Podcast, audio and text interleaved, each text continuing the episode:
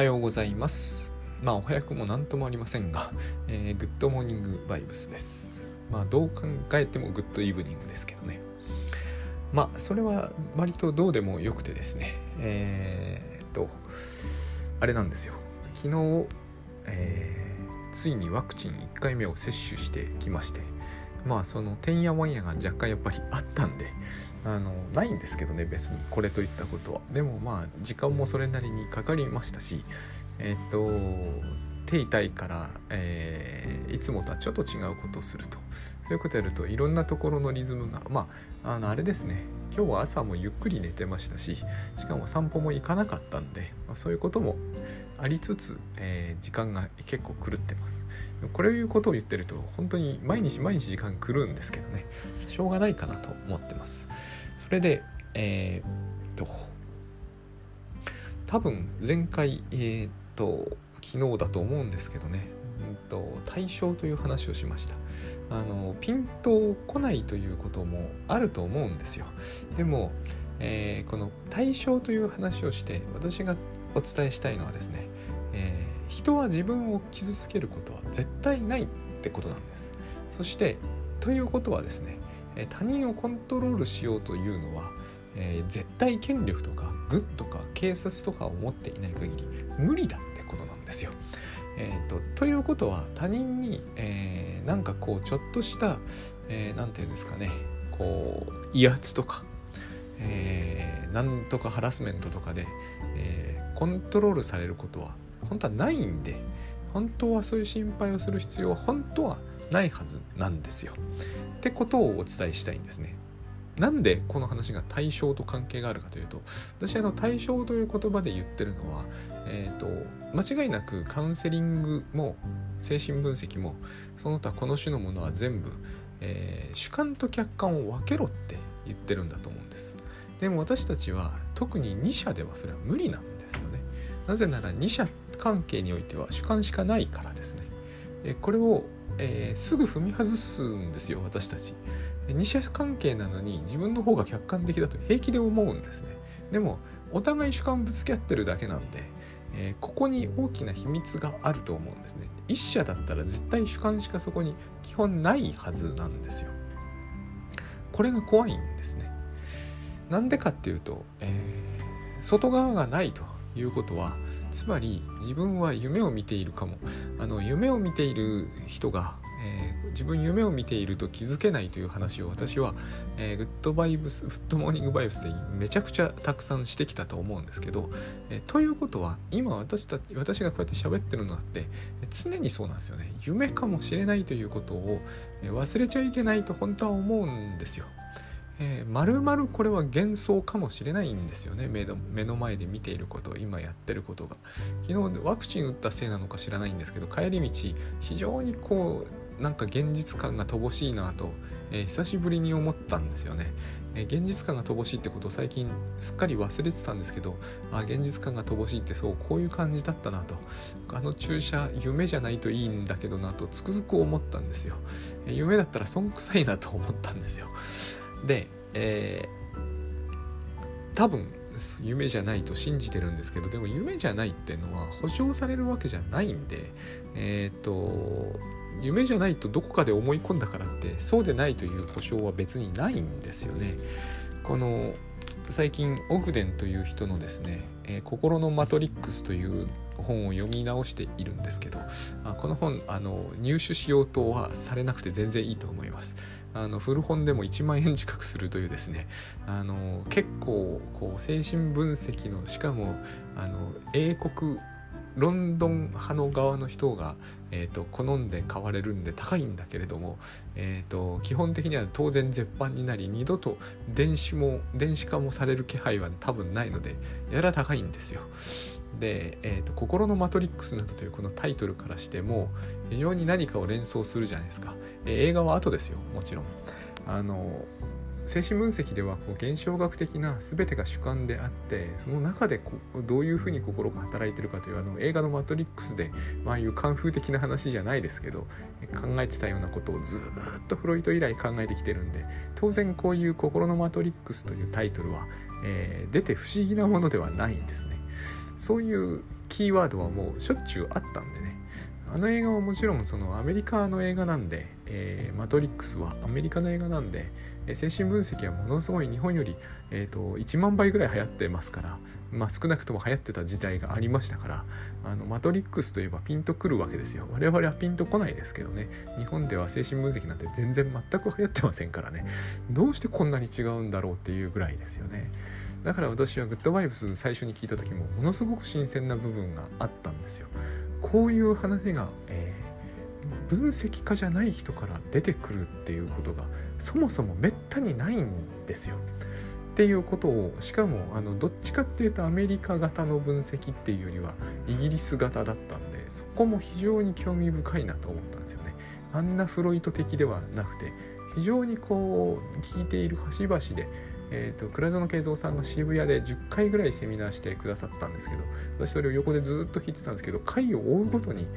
なんかこうウィニコットが喋ってるような話が全く違う文脈で出てくるっていうのが非常に不思議だったんですよ。回を追うごとにそういう感じを抱いててですね。であの他人は自分を傷つけないとか心は傷つかないとかも本当にですねえーと、つくづくそれなんですよ。心を、まあ、形がないから傷つかないっていう、まあ、これは非常に分かりやすい表現を取られていましたけど。で対象ということを僕がやっぱりどうしても考えないとならなくなるというかすっかり売っちゃっていたというまああのライフハックでダイレクトに役に立たないんでライフハック心理学とか言っても対象っていう言葉をえー、良いあの持ってくること自体がナンセンスな感じなんですよね。だから使わなかったですよね私。あの少なくとも2010年より前2013年より前もっと、ま、もっと最近の2016年より前は一切その種のあの分析的用語っていうのはもう封印していたというか使う気にもならないというか、えーと、乖離とか乖離とかどう使えばいいんだって感じじゃないですか。あるいはこうそうですねあの東映同一化とかね何て言うんですかね無用に難しくかつライフハックとあまりにも相性が悪いんで、えーと、どうしても認知行動系の言葉ばっかりであの何て言うんですかね上積みっぽいなと思いながらっていう部分もあったわけですよ。あの比較的私の話で受けてたのが MP とか認知資源って言葉ですけどあれだって認知資源って何だよ？どこにあるんだよ？って言われるともうアウトな感じだったわけですよね。なんとなくみんなが受け入れてくれるからそれで納得できるんだけれども、えー、認知資源というのは、えー、前頭葉が使うドーパミンのエネルギーですとかって言えないんですよそんなことは。で言えないものは要するにあのさもあるかのような振る舞いをしてくれる時はいいんですけど、えーと、実際にはそんなのないんで。えーと、MP は0でも100でもどうでもいいものになってしまいかねない要するにおとぎ話になっちゃうんですよねそういうの精神分析もよくそういう問題に引っかかるんですけどえーと、いいおっぱい悪いおっぱいなんて言ったって本当に幼児はそんなこと考えてるのっていうのは、えー、証明できませんからね。ただそのことを言うと相手の人が「ああそういうことですか」って言ってくれるとあの納得がいく。でこの辺が主観対主観なんですよね。どこにも客観性がないと。そこのところがマトリックス的ですよね。マトリックスってそういう映画だったじゃないですか。どこにも客観なんてものはないじゃないですか。ああいう考え方を取っちゃえば現象学的とも言えますけどね。であの対象というのはですね昨日お話ししたそのいいお母さんというのかな優しいお母さんが出てきた時はいい自己対象も出てくると。自分の感じもいい感じで自分が出ていくと。厳しいお母さんに怒られてると,、えーと、悲しい自己対象が現れてしまうと。こういうセットが、えーと極端な形で分離するとですね、えー、私がその自分なのにいい自己対象と悪い自己対象、えーと、しょんぼりしている私と元気な時の私はどっちも同じ自分なのにつなげられなくなってしまうというのが、えーと、割とこう乖離というボーダーみたいな境界例みたいな時に出てくる、えー、症例なのかなと。そういうことで困っているというか内心がそういう分裂が強く抱いている人はどうしてもやっぱり幻滅したくないわけですよね。幻滅したくないわけですよ。例えば、えーと、私がいい倉園さん悪い倉園さんみたいなこういうふうになりやすいのが宗教の怖いところなんですよ。ねいい倉園さんの時はいい自分が出るじゃないですか。そうするといい倉園さんしかいないという状態に持ち込みたくなりますよね。いい倉園さんじゃないのが出てきて自分がある倉園さんの態度に対してしょんぼりするというのが耐え難いというレベルに達してしまうと幻滅するしかないんですよ。これがボーダーだと思うんですよね。えーと、非常に人を理想化するかあるいは幻滅してしまうか実は理想化と幻滅って同じことですよね。幻滅というのは理想の反対じゃないですか。もうどうしようもないという話になるわけですよね。どうしようもないっていうのはものすごく素晴らしいというのの反対側にあるものですよね。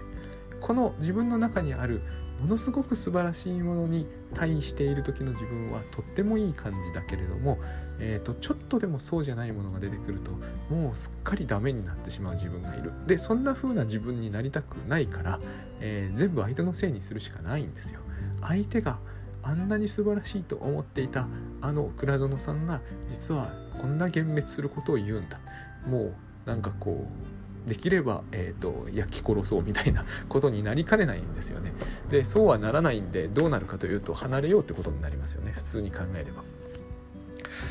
で多くの場合離れようになるんですけれどもこのボーダーを抱えてる時に離れなきゃいけないというふうに、えー、私たちが、えー、考えるんですけれども、えーと離れられないというケースも多々あると思うんです。これは例えば自分の親であれば当然簡単に離れるわけにはいかないし、えー、会社とかにいる場合でもやっぱりそんなに簡単に離れるわけにいかない。素晴らしい会社と、えー、それがすごく幻滅させられるところだったからといってあじゃあやめますっていうわけにはいかない。なんでかっていうと生きていけなくなるからそういうわけにはいかない。そしてすっごい強い幻滅の中で会社に繰り返し繰り返し行かなければならない。ここでモチベーションっていうのが多分問題になるんだと思うんです。で、えー、この時に本当に問題にするべきなのはこの理想的な相手に対してる時の自分つまりとってもいい感じの自分と、えー、幻滅してしまったしょんぼりしている自分が同一であるということつまり自分の中でつなぎ直せるかどうかってことだと思うんですよ。でこれが、えー、もちろんこの乖離が甚だしい人ほど厳しいですよね。難しいです。でもどんな人にとってもこれは簡単なことではないからこそ、えーと、このはるか手前のですねどうでもいいような話の時でもですねさっきみたいにもう離れるかそれとも相手を叩くかのどっちか二者択一みたいなところまで行くはるか手前のところでも、えー、夫婦喧嘩の時とかでも意外と私たちはちょっと極端な態度に出てしまうということなんですよ。えー、もうこう一生愛するか離婚かみたいなよくあるじゃないですかそういう風になってしまう理想と幻滅と全く同じなんですけど、えーと、これは、えー、こういう相手とであればとても一生一緒に行くわけにはいかないから、えーと、もう、えー、賠償金もそこそこに別れようみたいな急にそういう話に転換してしまうんですよね。それは自分の中にある、えー、この幻滅する自分というものを、えーと、受け入れられないからなんだと思うんです。という意味で、えー、客観的に他人は自分を傷つけないんですよ。この話は今の流れでも、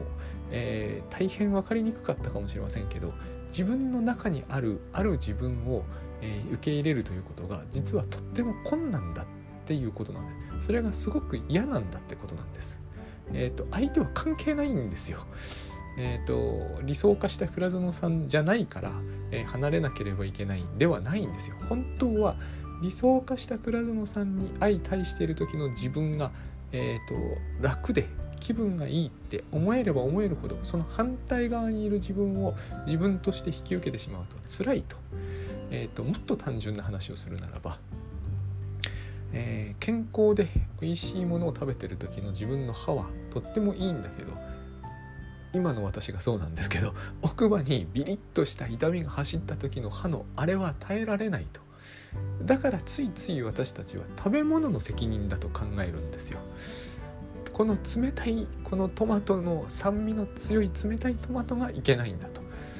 でも、えー、甘くてちょっとぬるい感じの時に歯を傷ませないトマトはいいんだと。おかしいんですよこれ。同じなんですよ食べてるものはたまたま痛いかどうかの話だけじゃないですか。自分の歯に責任があるんですよ。これが肉体だと分かりやすいんだけれども精神だと分かりにくくなって、えーと、ついついトマトのせいにしてしまうんですよね。トマトを分けてるつもりになってる。つまりいいトマトと悪いトマトがこの世にあるんだと。言ってるのが妄想分裂ですよね。確かにそうではないはずなんですよ。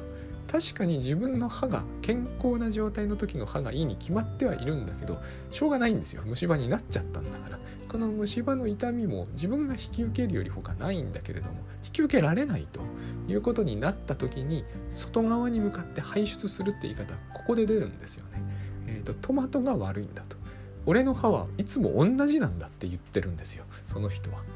痛いというのは傷ませたトマトが悪いんだと。これが、えーとこの物理的な話だとすごく変なんで変だなって感じがすると思うんですけど精神的な話だとこれがすごくスムーズだって多くの人は思ってるってことなんです。客観的に人が自分の心を傷つけると思っちゃっているんですね。そうじゃないってことなんです。でそうじゃなくてあなたには心の虫歯みたいなのがあるんですって言うと今度は、えー、自己責任なんですかっていうふうに言いたくなるじゃないですか。虫歯だと誰もこの抗議をせずに済むんですよ。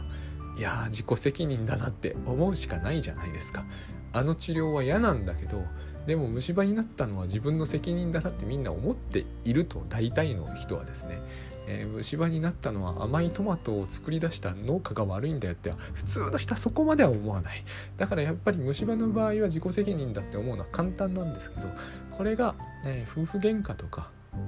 えー、人とのいざこざになるとですねあるいは自分がとってもいい人だと思っていた。それがさっきの例なんだけれども思っていたというケースになると、えー、自分の心の虫歯のせいではないと。そういうものは自覚しようがないですからね。歯医者さんほどクリニックがそこら中にはないですから。ちなみにえブラジルとか南米ではですね歯医者さんと同じぐらい精神分析家がいるみたいなんですよ。だからこれはお国柄とか文化が結構ものを言うんだけれどもえーと、まあそうはいかないと、えー、日本には歯医者さんは、まあ、町に数軒ありますしこんな小さな町にでもちゃんとあるんですけど駅前とかに行けば。精神分析家なんかいやしませんからね。二宮町とかには。多分いないと思う。えー、うんと関東一円探して10人見つけられればもっと今ならいるのかな。でもとにかく少ないんですよ。え、カウンセラーはももっとはるかに多いけど心療内科とかですね。そうは言ったって歯医者さんのように簡単には見つからない。つまり、えー、自分の心の中に虫歯みたいなのを抱えてる人は大変苦しいと思うんですね。僕はそこでちょっと考えたんですよ。えっ、ー、とつまりこの原因が、えー、トマトにあるのか歯にあるのかそもそもそれが簡単に分かる歯の問題と違って、えーと、内面の問題簡単に分からないとグッドバイオスみたいなものどうして出てくることができるんだろうっていうふうにちょっと思うんですよね。これって、えーと、大変なことが起きているんですよ。そういうこういうフロイトがそうだったしメラニー・クラインちょっと分かんないですけどでもメラニー・クラインが見たのはえーと、子供たちだったんですよね。精神分析しなきゃなんない子供っていうのは大変なことが起きていると思うんです。私はその究極的には主観と客観を人が分ける能力はあるだろうと思うけれどもめったに発揮されることはないと思ってます。夢の中で夢だと気づける瞬間ってすごい少ないじゃないですか。あれと同じなんですよね。私が妻に対して怒るって言った時にやってることは。怒ってる時は実に理にかなってることやってる気がするんだけどでも夢の中でも怒ってますからね。全然理にかなってないですよね。でも人がクレームメールをもらったりえー、誰でもいいんですよ。私と大橋さんでもなんかトラブルになって言い争ったりしたことはほとんど全くないんですけどでもあったとするじゃないですか。お互いそれ夢だとは思っていませんし自分が幻想を抱いてるなんて思ってないと思うんですよね。ところが幻想を抱いてるし夢を見てるのと何にも変わらないんですがその時ほどそういうことには気づきにくいものでやっぱりこう歯が悪いんじゃなくてトマトが悪いような気がするんですよね。だからこの時にどうしてもですね2社しかいない時は特にそうなんだけど、えー、第3点っていうものがどこかで見出されないとどうしようもない。これは夢じゃなくて現実なんだっていう部分を見つけ出して現実であるということは、えー多分ですが、えー、自分のこの自分の中の、えー、いい対象と自分の中の悪い対象を接近させようとしているこれは苦しみなのであって、えーと、悪いお父さんが自分をぶん殴ってるから辛いんではない。実際にぶん殴られてれば別ですよ。だけども会社でえーと、嫌味を言われているみたいなあるいは会社で、え理不尽な言いがかりをつけられているといったような話であった場合、えーと直接物理的にダメージを食らってるのでないとするとその心理的な辛さというのは必ず自分の心の中にあるいい部分と悪い部分がくっつけられようとしている時に起こるはずの痛みなんです。これを話しておかなければいけないいいお母さんと悪いお母さんに対応している自分のいい部分と悪い部分は距離を空けてなければいけないというのが一番私たちが小さな子供の頃に身につけた、えーと、心理的対処法なんですよ。いいものと悪いものを分けておかなきゃなんないじゃないですか。私たちは必ずそれをします。あの生物として普通にそれはするんですよ。だって怖そうなものから遠ざかるじゃないですか。蜂を見たら自分自分という大事なものを蜂を見たら、えー、家の中に退避させる。つまりいいものと悪いものを距離を空けるというのが、えーと、生きていく上での多分一番原始的で基本的な考え方なんですよね。えーと、娘とかに対して私は今でもそうですね。蚊がとあの悪質な蚊がいるとか、えー、蜂が来ているとか庭にいたら退避させる。つまり悪いものといいものを、えーと、分離させる。これを私たちは心の中でも絶対やってるはずなんです。いい私と、えー、悪いものに対処してしまっている悪くなっちゃってるというのかな。弱くなっちゃっていると、えー、倉園さんはグッドバイブスで言いますよね。弱くなっちゃっている私を分離しておくと。だから一緒になろうとすると辛さが発生するんですよそこで。分けようというのが基本なのに要するにそれはある意味娘と蜂が同じところにいて放ってるみたいなものですからね。そういうふうにならないように、えーと、いい部分の私と悪い部分が悪い、えー、弱った時の私というものを分けると。通常はこれでうまくいくわけです、えー、いい人と会って、えー、自分が食べて気持ちのいいものを食べて、え空調を効かせていい環境に実自分を対応させるってことばっかり私たちはしてるからこれでいいんですよ。これが、えー、嫌な人とは距離を空けましょうの、えーと、基本原則ですよね。その幼児の時に培った、えー、原始的な方法論をそっくりそのまま、えー、成人になってもやるんですができない時にどうなるかというといいところと悪いところが混ざってくる。その辛さなんですよね。それを私たちはえー、外部に投影するんですよ。外側がそういうことを強いてきたというふうに考える。だから、えー、心が傷つくって表現を取るんですよね。実際には、えー、私の中で起こっていること多分このいい対象と悪い対象を何、えー、て言うんですかね。出会わせるということを、えー、何ですかね。あのある程度できるようになった時に客観性というものを帯びることができるんだろうなと思うんです。一歩違うとでもこれがえっ、ー、となんかこう暗黒みたいになるんですよ。いいものが悪いものに全部取って代わられるような感じになってしまうので。ここが非常にややこしいところだと思うんですけれどもただよく思うのが最近よく思うのがじゃあどうしたらいいんですかって聞かれるかもしれないんですが聞かないでください。あの私はこのことはですね自分の心の中で自分でやるしかないような気がしてるんです。毎つどつどこういうことが起きたら、えーと、やるんですよ今では、えーと、かつてこういうふうに切り離したものがくっつくということはどういうことなのかと。この辛さに耐えられなくはないと思うんですね。この辛さに本当に耐えられなくなってしまうと乖離が起きるはずなんですよ。でも、えー、いい自分と悪い自分、えー、弱ってる時の自分と元気な時の自分は同じ自分だと頭の中で少しでも分かっていれば多分この合体が起きても耐えられると思うんで耐えられるから、えー、同じ自分でいられると思うんですね、えー、耐えられなくなるから人格が分かれてしまうんですよ。耐えられなくならない限りは覚えてるはずなん覚えてるというのはどういうことかというと自分はえまあ、倉園さんとやることにしたよなと前にそうしたよなっていうこれを忘れてないってことは、えーと、逆転しないってことなんで逆転カラッとするということは発見しちゃうんですよ。同じ倉園さんがこういう面もあったじゃなくてえっ、ー、と乖離してしまうというのはあの倉園さんはそうではなかったんだってことになるんですよね見しちゃうんですよね悪い悪い人を発見するみたいになってしまう会社とかではよくありますよね。えーと、あの上司の本性を発見したみたい良かった部分は全部なかったことになるんですよね。歴史的経緯ってものが一切認められないことになる。えっ、ー、と私は大橋誠一郎さんっていうパートナーと長くやっているんで彼のこういう面もあるっていう捉え方をしてる限りは大丈夫なんですよ。彼はこういう面しかなかったんだっていうことになったらアウトなんですよね。その時僕の方が乖離してるんです。本当は。こういうふうに取らないとおかしなことになると思うんですよ。夫婦関係が一番多いと思うんです。あの人のあの人は本当は優しい面は全部嘘だったんだっていうやつですよね。不思議なセリフじゃないものとなっているんだけどこれがこれを言った時はその人は多分僕は帰りに走ってるんだと思うんです。少なくともある程度。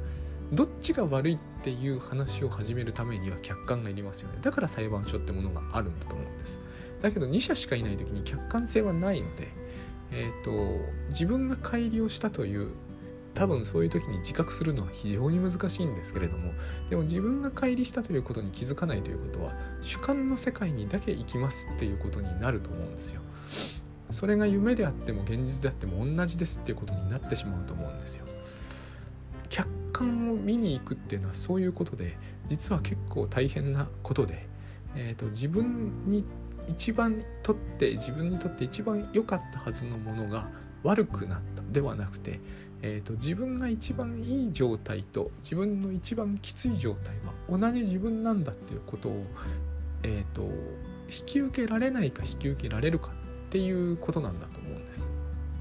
で、えー、引き受けたくはないんですよ。だって歯の痛みって引き受けたくないじゃないですか。ただ、えー、引き受けたくないと思っているこれは、えー、いつどういうふうに作り出されてどういうふうに痛いんだろうっていうことをえ観察していくことになると思うんですだから大体昔のことを思い出すことになるんですよ私で言うと、えー、幼稚園時代とかおぼろげですけどね小学校時代とか。記録じゃダメなんですよ。なぜ記録じゃダメか。これは情緒的な記憶を引っ張り出してこないとあんまり意味がないんです。情緒的な記録記憶って書いてあるだけでは結構思い出しようがないんですよ。とても悲しかったとかあのそういうことが書いてあってもしょうがないんです。その時に感じたその、えーと、恥ずかしさとか、えーと、辛さとかそういったものを引っ張り出してこないことには、どうにもなんないんですよそういうそういうのが再現しようとしているそしてそれを再現させまいとするから相手と別れたくなるわけですからそういうことを今、えーとしきりにやろうとしているというかやっているという最中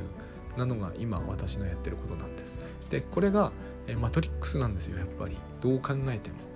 えー、この地辱的な感じとか、えー、とにかくこうその切り離しておきたかった自分みたいなのが蘇ってくるという時にこう客観性を求めているからこそそういうことをするんです。主観だけでいいならばそんなことはしないんで別れちゃったらいいじゃないですか。あるいはまあ別れないにしても、えーと、相手がこういうことを言ってきたから自分は、えーと、距離を置きたいんだって言ってれば済むじゃないですか。えー、こういう歯の痛みを思い出させるようなトマトだからいけないんで食べないようにしようみたいなので済むじゃないですか。歯医者に行くっていうのは客観的な態度ですよね非常に。だからあのこの話って現実に行くと苦しいっていう風に聞こえかねないんですけど僕はそうではないだろうなっていう風に思ってます。そうではないと思わなかったらですねあの何て言うんですかね考えようによっては、えー、精神病でいた方が幸せだみたいな話になりかねないんですよね。多分えっとこの精神分析とかカウンセリングとかグッドバイブスもそうですがえーと、こういったものが、えー、開発される発案される大元になった時ところにはこの部分があると思うんですよ。正気でいることは幸せだというそういう信念みたいなものがあるはずなんですね。なかったら、えー、治療するという概念が崩壊しますよね。虫歯なんていい例なんですよ。歯医者さんに今回言われましたからその大人の虫は特にそうなんだけれども治療後の方が痛いことがあると。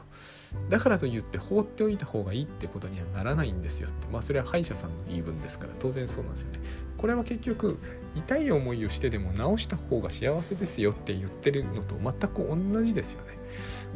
ここに多分客観に向かう意味っていうのが出るんだろうなというふうにそういうことなのかなと、まあ、これが痛まない方がいいから麻酔とか打った方がいいとは思いますよ。あの麻酔なしじゃ到底あんな治療は耐えあのやってられないですよね。それと同じように、えー、何らかの意味であの自分のその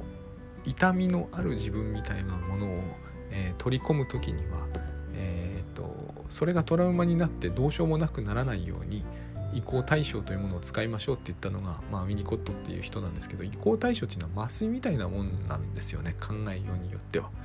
これをまたどう捉えるかっていうことはあるんだけれどもそれは幼児の問題です。大人になった場合は多分、えーと、普通にやっぱり現実に向かうのが一番いいんだと思うんですよ。一番だからその時に問題になるのが、えー、自己責任って言葉なんでしょうけどそんな言葉は僕はいらないとは思うんですけれどもあの結局